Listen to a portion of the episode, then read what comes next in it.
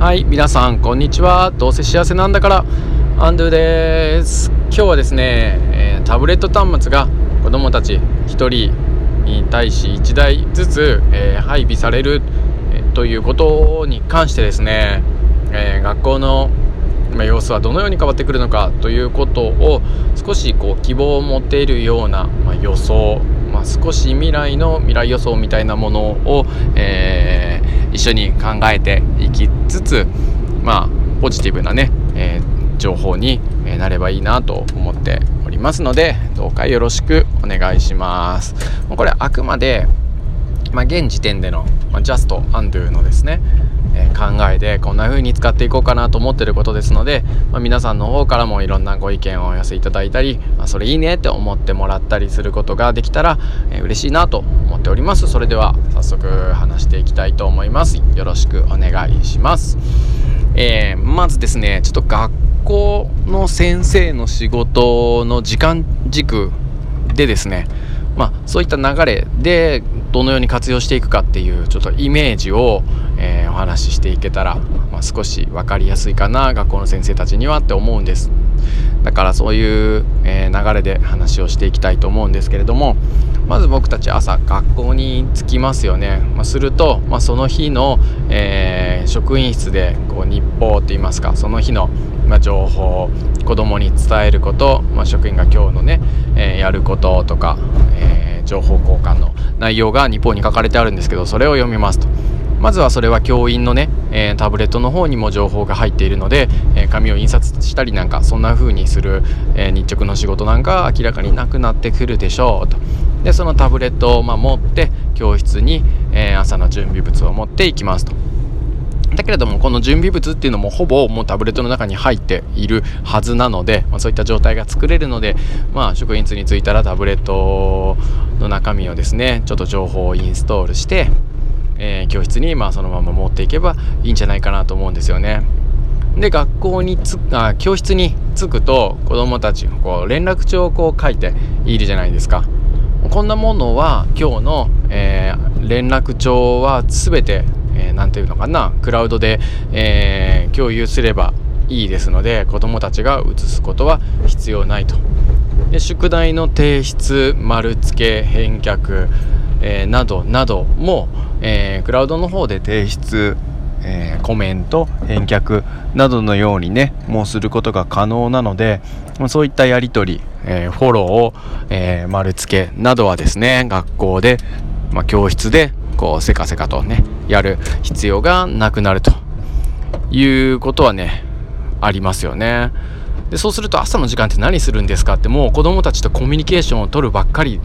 の時間にこう取れるじゃないですか。ね、おはようとか昨日何だったとか朝ね誰だお母さんと喧嘩したとかねそういった情報を一人一人とこうとみっちり取ることができるってねすごくいいですよね。でそれからもう朝始まるんだけれどもでまあ授業は、まあ、しっかりやりましょうってことでねタブレットをうまく活用していく、まあ、授業中におけるこう活用方法っていうのはいろんなところでまた学んだり、えー、しながらここでもね時々こうアウトプットしていければいいなと思うんですけれども、まあ、授業中のタブレット活用方法についてはまた別途にしたいと思います。が、えー、テストをしたりとか、まあ、宿題をやり取りしたりだとか練習問題とかですねその丸付け、えー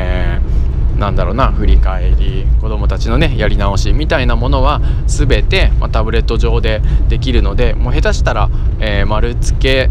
それから採点なんかももうタブレットの中で、えー、ウェブ上でできるんじゃないでしょうかということですよ。でかつそれをもうねポートフォリオ電子ポートフォリオって言っても、えー、クラウドでね管理してくれるので子どもたちの、え、今日の状況今日の苦手だったところ、えー、理解できてたところ、ね、間違ったところなんかがねすぐにこう把握できる、まあ、子どもたちも帰ってからも把握できるしお母さんたちも把握できるし、まあ、教員も把握できると。いうようなことになります。でこれの繰り返しになっていくので通知表なんかもねきっとねもうすごく簡素化されるというかいらなくなってくるんじゃないかなと思いますし、まあ、僕たちが子どもたちに対する価値づけというか評価付けっていうのももう一刻一刻といいますかその日その日で即時評価をこうコメントを入れてあげたり、まあ、入力して、え送信してあげたりすることができるのでこれもすごくそういった意味での効果は高いんじゃないかなと思うんですよね。なんか良くないですか本当に。今何やってんだろうって思いますよね本当ね。ノート全部書いてもらって子供たちがみんな帰った後に見て一個ずつこうコメントをするなんかね。そういう手間がもうほんとなくなるんじゃないかなってふうに思いますよね。なくなるというか、まあ、スマートになるんじゃないかってことですよね。で一番こう今開発中でこれは絶対いいぞって思ってるのは振り返りですよね。なんか新学習指導要領になって、まあ、振り返りの重要性みたいなものがなんか今ま今までよりもより言われていて子どもたちの、まあ、学びの軌跡を残しましょうみたいな子どもたちがずっと振り返れるように、えー、みたいなことをね言ってるんだけれどもこんなのはもうアンケートおよび、まあ、コメント記述式の、えー、Google フォームなんかのねアンケートをもう定例のというか一定のフォームを準備してそれをもう普段からやっていくと。いうふうにするとその子どもたちの学びの振り返りをこう年次的に残していくことができるっていうふうになるとねもうノートを毎回こう時間を取って取りましょうみたいなそれを出して次の日までに見て返してみたいなそういう放課後の仕事がなくなりますよと。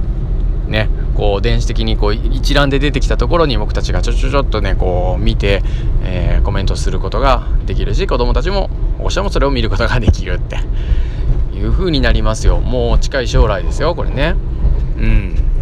どうですかね。ちょっとさらりともう述べていきましたけどもうよこうやって見てみると僕たちが今まですげえ時間かけてやってたところがすごく、えー、スマートにできるようになると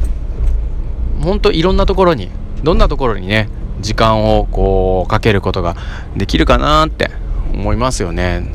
僕たちはね本当はどこにね時間をかけたいんだろうってことですよね。子供たちに関わるところで行くとねどんな仕事をまあ時間をかけてやりたいかってことがようやくこう考えることができるようになってくるような気がします。そうなっていくといいなっていうふうに、えー、思っている最近です。皆さんはねどんな風にタブレットを活用して